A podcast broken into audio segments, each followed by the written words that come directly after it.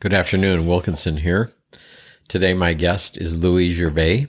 He is from Austin, Texas, used to be from Seattle. We knew each other up there, and he actually did a workshop pre-COVID at my home in Palm Springs. So we're reunited. He's staying here for a couple days doing some workshops and doing a book reading on his new book, which is called, what's the new book, Lui? Yeah, the new book is called The Nipple Whisperer and Other Erotic Epiphanies. Wow. And so I say hi to everybody. I guess I missed that part. Hey, everybody. Glad to be here. We're glad to have you. So I don't know where to start. The book would be something we want to talk about. So I think the main thing is being an author, and you're also a coach, correct? Yeah, I am a coach, an intimacy coach. I teach workshops. I work with people one-on-one. I mostly worked one-on-one in person before COVID, but now I'm working and teaching online more. So I'm available for those kinds of things for people that are interested. We'll put all that info in the episode notes, by the way, for everybody. It'll be showing down below on this. So where do you want to start? What do you want to talk about today? Well, I want to talk about the book. Okay. You know, the book is sort of like the big, hot, new baby. The new baby that's trending. Yeah, it's been a big jump. It's been a big push to birth this project. I've been writing this book for probably 10 years. Whoa. I started as a blog, and then the blog entries just started getting bigger and longer because I felt like I had more to say. And at a certain point, I realized I was writing a book, and then I became afraid that I was writing a book because I felt a bit intimidated to release the book to the world just because of its graphic nature and its subject matter and its truthfulness. It felt like a second coming out that I wasn't really prepared for until now. But it's been a really exciting thing to do, to write a book and to release it and to have people that I don't know read the book and email me with their thoughts and how it affected them and the ways in which they're connecting to it. You know, most of my work has been in person, so I have that immediate sort of understanding of what my work is in the world. This book has sort of changed that, and that feels really exciting. And you hear from a total stranger that you've never met. Yeah, when I hear from a stranger that they've read the book and they're reading it again because they need to pull more things out of it. But it's called The Nipple Whisperer, which is the name of a workshop that I created many years ago. And I've created many workshops, but for some reason, that particular title also became the title of this book. So the book is not entirely about nipples, just the word nipple is sort of a doorway into something that's very personal for each person. It's right here. We have two around our hearts. We all have a very personal relationship to our nipples, whether they're on or they're off, or we love them or we don't love them. Each person has a very unique sensory relationship to that particular body part. And as soon as you bring the word nipple into a conversation, it becomes sensual. Right. It becomes sexual. And it becomes very intimate. And that is really the thrust of the work I do, is that it's very sensual and sexual and intimate. And the combination and the way those three parts of our pleasure intermingle and reflect each other. And then a whisperer, like the dog whisperer or the horse whisperer. Right. And I understand there's now a series called The Ghost Whisperer, which I haven't seen. But, you know, a whisperer is sort of a magician in a way, that they can sort of see into an aspect of some part of our aliveness that other people can't see. For me, you know, the nipples became a thing that I just, over the years, by playing around and experimenting, slowly became aware that I was trying to create a way to awaken them for those lovers that didn't have a connection to their nipples. So it became sort of like a little like, I had a really intense story of awakening. Let me see if I can transfer that information or that awakening process into your body. It became sort of like a hobby. And then after a while, I began to codify the information I was getting from all these various bodies that I was playing with, and created a workshop. But when you think about the whisperer, a whisperer will go into something, a beast, something that's sort of hard to read, and bring it into its full aliveness. And then by setting it free, it also sets the owner free to really enjoy that relationship with their dog or their horse, or I assume with their ghosts. But right. Yeah, and that's sort of the idea is that as a nipple whisperer, I'm helping to set nipples free so that others that are interested in having a deeper, more pleasurable relationship with their bodies in that way, in that area, that there's a way to sort of do that. But I read the book. It's not just about what you just said. So you intertwined a lot of stuff in there. What are some of those strings? Yeah, well, like I said, The Nipple Whisperer was the name of just one workshop. In the book, it's really kind of like the scaffolding that all these other ideas are connected to. You know, there's a chapter on consent, there's a chapter on being a daddy, prostate cancer, kissing lesson, there's a hugging lesson, or there's a hugging exploration, there's tantric experimentation. There's just basically an understanding, or central to the book is this idea that our pleasure is central to our feeling alive, feeling whole, having a reason to be in these bodies. You know, right now there's just so much distraction with politics and pandemics and instability and the environment that we can get so contracted around so many things. And sort of bringing the book forward now feels like a reminder that pleasure heals, and the greater the pleasure, the greater the healing. And we need to not just contract. We need to remember to come back out and experience pleasure.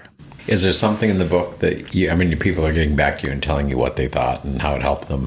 Are there some specific points in there that you can share with us that they brought up to you or brought back to you and said, this really helped me, or this gave me greater understanding?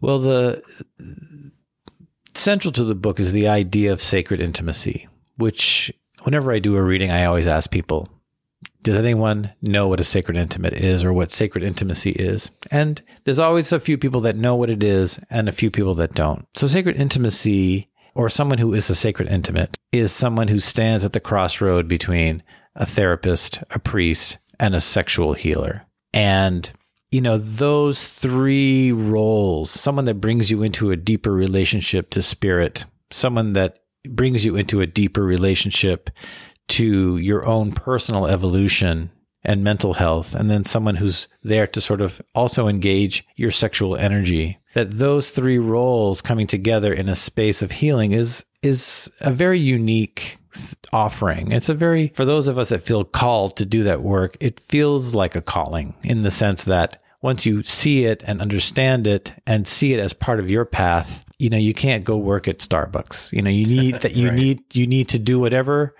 find whatever courage you need to step into that space and do that as part of your life path. You know, so for many people, just the idea that kind of a healer, that kind of a person exists in the world. I had one person send me a letter and say that I have career envy. The fact that you can help people heal in this wonderfully integrated, organic, all-consuming, creative way. It just feels, that to them felt like, what a better thing to do in life than to help others in that way. But, even just today, I got an email from someone that said, this book just helped me sort of see who I wanted to be and how I wanted to live and how I wanted to be in relationship to myself and my body and pleasure. And, I can't even begin to say how amazing that feels. Right. I imagine. Now, we're talking nipples here. So you primarily work with men? I primarily work with men. My company is primarily gay men, or just men generally, or what? I work with straight men and gay men, and I've worked with couples, and I've worked with heterosexual couples. I don't work with women, and I don't work with obviously women couples. But I write in the book. There's a little section called "The Caveat of a Homosexual Nipple Whisperer." That my understandings, or all my experimentation has been with male nipples, and I assume that same information applies to female nipples. But female nipples are also attached to a whole other system of life giving and nourishing, and I assume you know, as unique as nipples are to every man, I assume they are just equally as unique to every woman. But being a gay nipple whisperer, I haven't really had my hands on many female nipples. So I feel like I need to sort of not overstep my bounds in terms of what I know as an embodied experience. But I think I even had a session with you, Jim, once where we were doing a nipple whisperer workshop here at your house. Yes. And you were like, okay, go ahead, do it to me.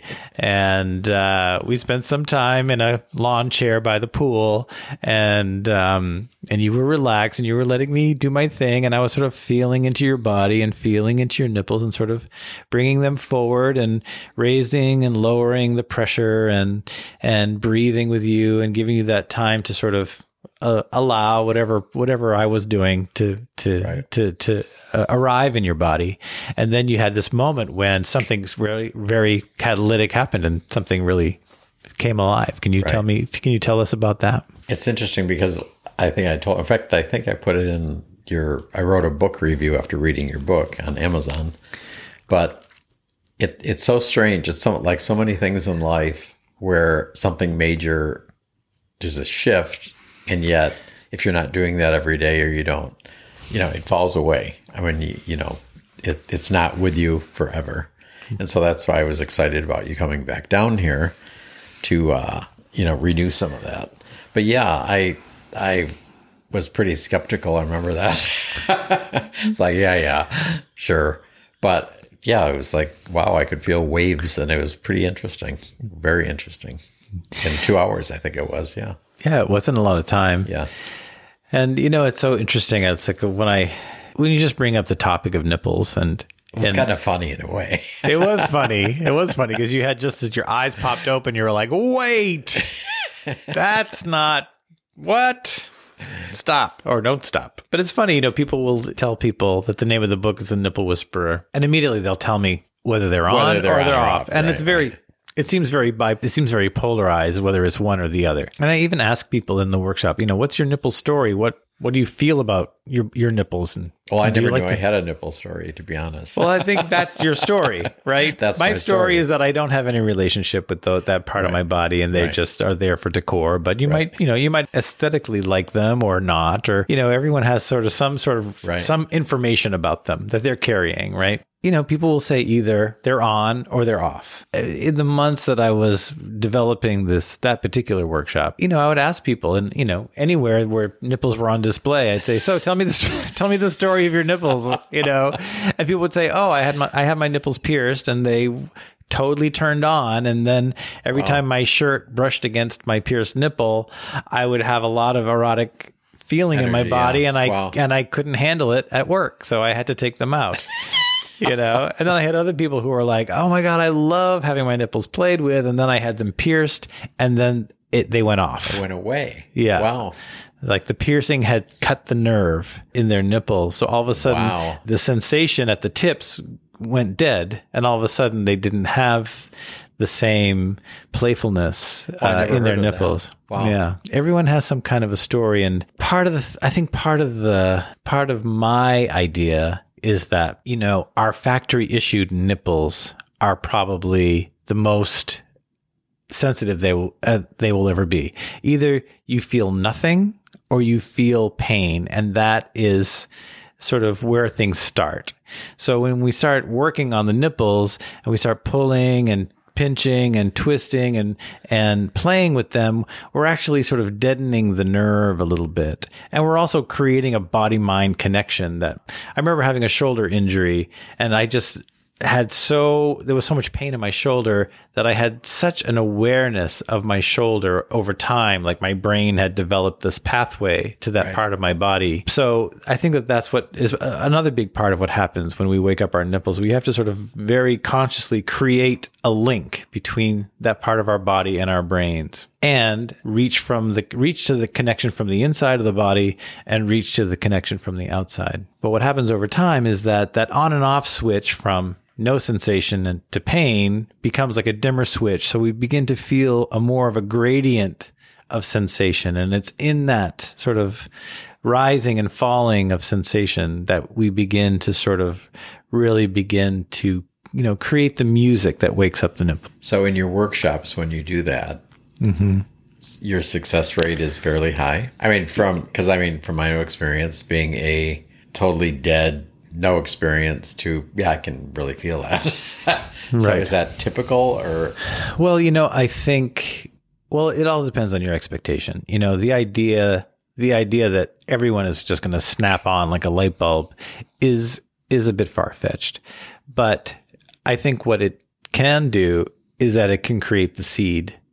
Yeah, it opens the possibility. It opens up the possibility. Once they right. feel it once, you know, once you feel a pathway once and you know where it is, you can go back to it and continue to nurture it if you're inspired to do so. In the book, I tell my origin story of being somewhat roughly manhandled by an elder when I was a young man. He just grabbed me and just started biting, and he tortured my nipples, basically. I was like 18 or 19 years old, and I had never even really thought about my nipples. I mean, I knew they were there. I saw them, but I didn't really right. have any, like you. I was like, I don't have a relationship to them. I have no information about them. But he clearly did. He clearly was somehow very turned on by a young little 19-year-old boy's nipples, and he was so muscular and strong that I couldn't really navigate away. Yeah. But it was an incredible experience. I didn't want it to stop, and I wanted it to stop immediately at the same wow. time. And that catalytic, some might even call that a little bit of a trauma, but that moment of like, I was nowhere but in my nipples for like an hour. And then after that, after they sort of, you know, healed, I was like, okay, I want more of that, but I don't want that extreme, but I still want more of that. And I would go back myself and go, how do I connect to that thing again? Because it was so exciting and so new and so like, oh, wow, this is a whole new body part, a whole new pleasure. I wanted more of it, but I did it slowly over time. So he might have thought I was a dud, you know, because I was just like, but he left a seed, you know, right. and then I was there to nurture the seed afterward. Right. Well, the book, in spite of its name, is not just about your nipples, though.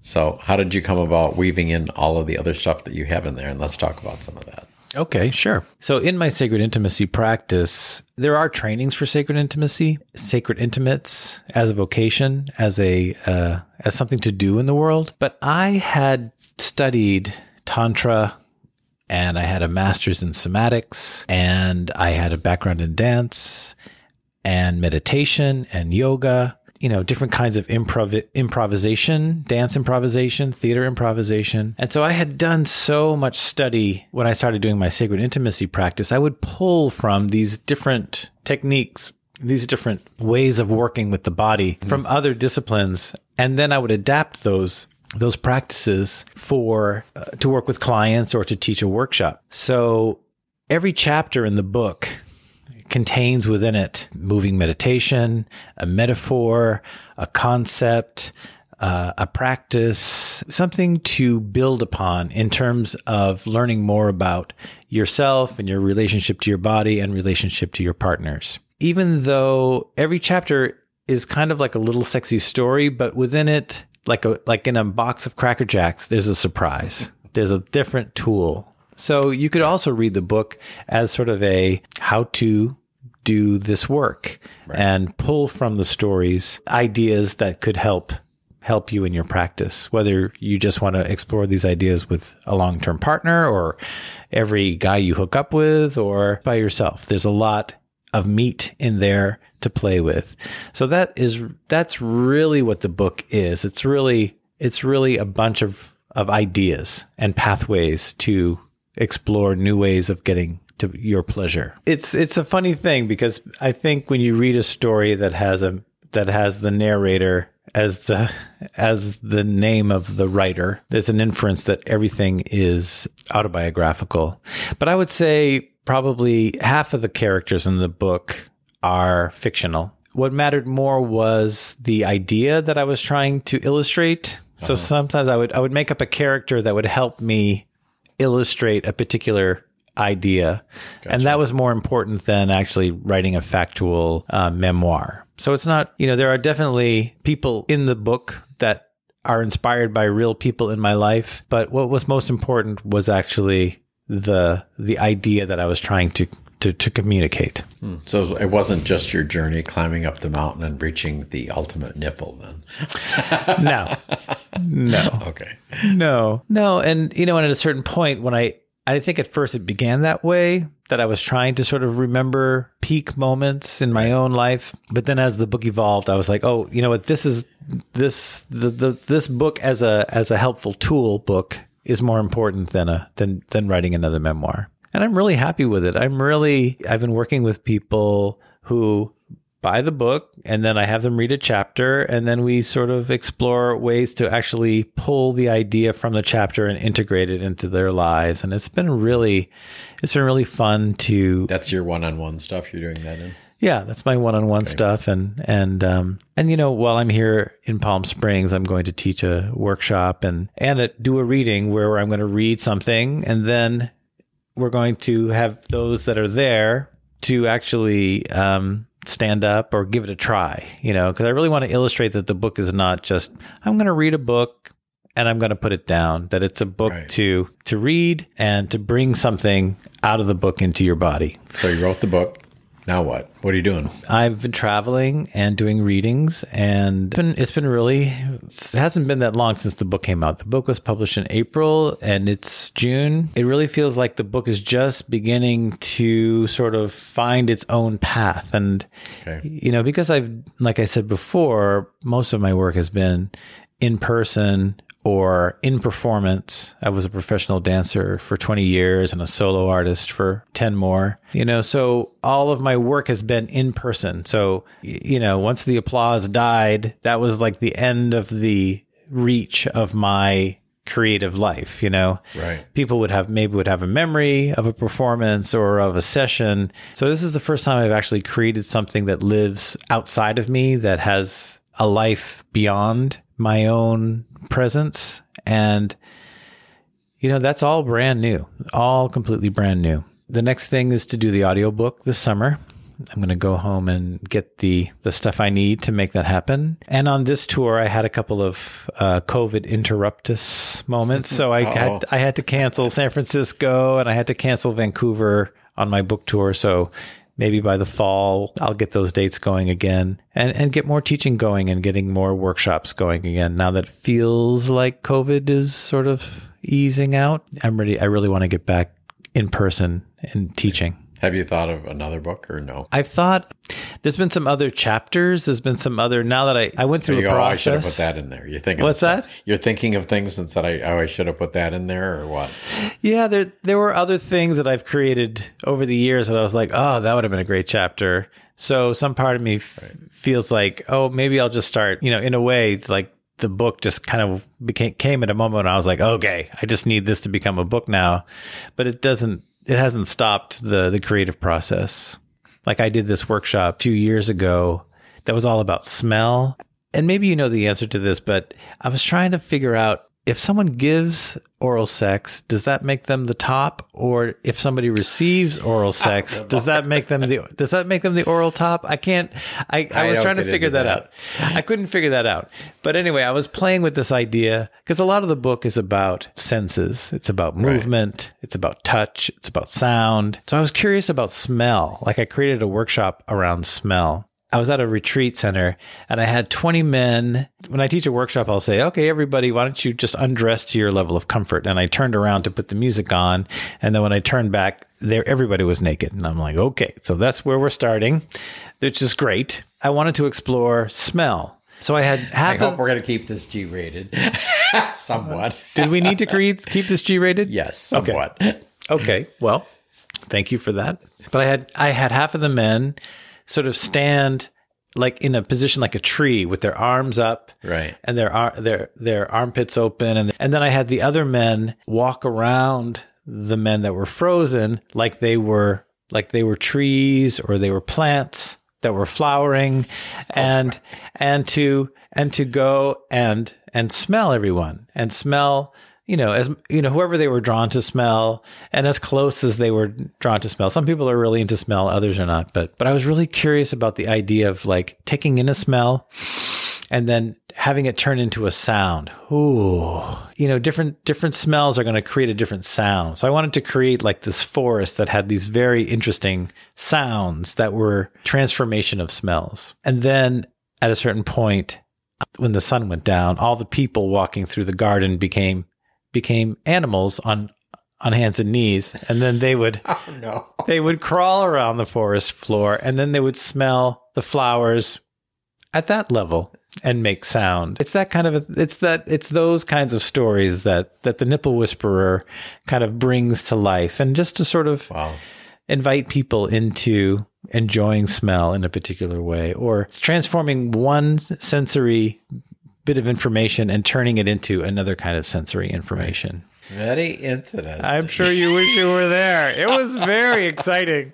It was also exciting just to see that people were like, "Yeah, okay, let's do that." And it was really, especially sound. I do a lot of work with sound. I have another workshop called The Erotic Power of Sound. I just love making sound. I'm very vocal when I'm exploring pleasure. But you know, many of us, when we come into our sexual adulthood, you know, in our teens, right, we have to be quiet. We're in our right, bedrooms. You're sneaking around somewhere. Yeah, we have to be like, shh. And so we're connecting to pleasure, but we're doing it in silence. So then we become adults and we stay silent. We don't ever sort of shake that off. And when we turn pleasure into sound, we experience more pleasure. So it's that kind of a book I want to invite people into having as much pleasure as possible. And if they've put some false belief, if they've interpreted or internalized some false belief that needs to be broken in order to get to more pleasure, I want to sort of instigate that kind of introspection. Very cool. So you work from Austin mainly? Well, right now I'm in Austin. You know, my practice was in Seattle for 10 years. And, then COVID happened. So basically COVID, I have to thank COVID for helping me get the book done, because it was, right, I couldn't work with people. I couldn't teach workshops. So I had to just go into my own bit of isolation. What was there was this unfinished book. So it really was uncomfortable, as I'm sure it was for many people, to be without touch or without connection for a number of months. Those of us who didn't have a COVID relationship.